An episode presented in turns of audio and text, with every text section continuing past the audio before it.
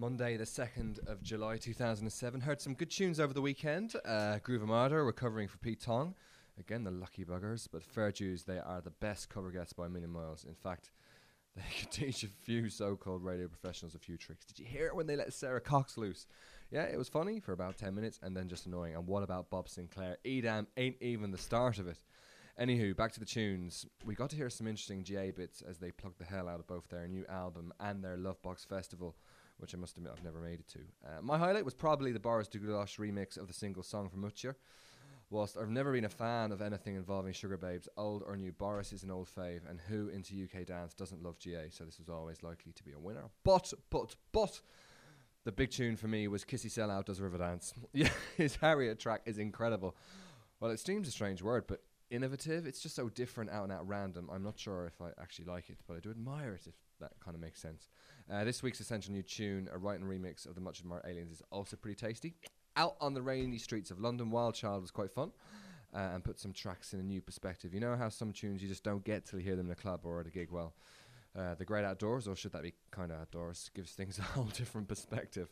I still think this Paul Woolford remix of Van Helden's legendary Tori Amos is a joke in terms of it being exactly the same, but it just sounds so good. Even brand new Towers is going to allow it. And as for the Electrons and Joy, what a gorgeous, beautiful song.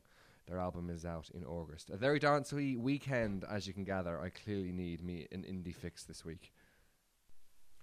Tuesday, the 3rd of July 2007. Not much clubbing going on this evening, being a Monday and the holidays and all, but I heard some good tunes on the wireless uh, that made me smile. Mr. Zippolo has clearly finally been checking out Mr. Pearson because he started dropping tracks off the new Electrons album forthcoming in August, I believe. You might remember I was going on about their Joy track over the weekend, and last month I couldn't get enough of Get Up on my show. Well, Zane played it last night as he actually stopped raining for about three minutes. Uh, the sun came out, and the world seemed a happier and definitely funkier place for a moment or two.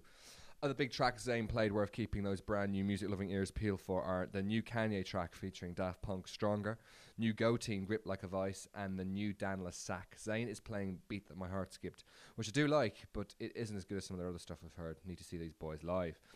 Uh, not so sure, I must say, about either the new Hardfire or Smashing Pumpkins tracks. Uh, maybe they'll grow on me. John Kennedy uh, had a new kid on the block, to me anyway, in the studio called Eugene Someone who had some nice tunes in a kind of Jack Peñate way, but with a bit of satire to his lyrics.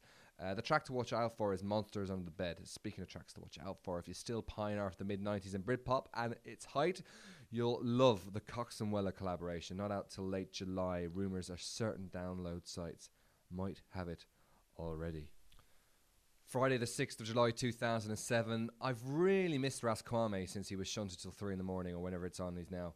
Uh, yeah, there's listening again, but it just ain't the same. But when I heard Ras was having one of my favourite contemporary soul artists, Nate James, in session, it was time for me and Ras to become friends again. He's got such an awesome voice. If it was gay, I think I'd be on the verge of wetness. But uh, more importantly, the man has top music taste and is big on supporting the UK. People just like Nate. New album on the way and tracks to keep those ears peeled for include Back to You and High Time. Other things on Ras's show that caught my attention were Jaguar Skills on production for Lupe Fiasco, who along with Rhymefest is probably my favourite rapper.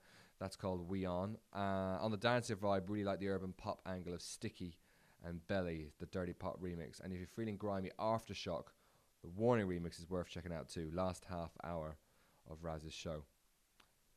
Man, there are some dodgy new cover versions knocking around at the moment. If, if Shirley Bassey doing Pink wasn't guaranteed to screw your head, I've just heard Sir Tom Jones' attempt at the Arctic Monkeys of all people.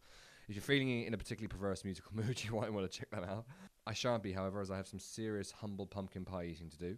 I hadn't been at all impressed by any of the new Smashing Pumpkins material so far, and yet just before 8 pm on Wednesday, I couldn't leave my car as Zane introduced you and me to the stormer that is United States. All nine minutes of it, I swear I felt 16 again, apart from the car driving bit of course. I don't want you thinking I was a joyride or anything. In fact, uh, it rounded off a pretty hot half hour or so that included that wicked Where's My Money track, Where's My Money? Basically, a, a drum and bass track with a DJ chasing a promoter get paid over it. Uh, the new Rakes, which I really like, and also another track that made me feel like a 90s teenager again. Fatboy Slim on the remix of Run DMC, uh, continuing the hip hop tradition of releasing your best stuff when you're dead. Uh, by the way, Huw Stephens had a great show in the early hours of Thursday morning. Not only did he inform me of the surname of that Eugene bloke I've been going on about, it's McGuinness, by the way. Do you think Huw'd been listening to XFM? Uh, but he had a live session from Breaking the Illusion, which was fantastic. Great beats, funny lyrics, and top energy. Definitely worth checking out on the old listen again. As is Gilles Peterson, if you loved Roman Flugel's Geht's Noch as much as I did, Gilles plays his new track about 30 40 minutes into this week's show.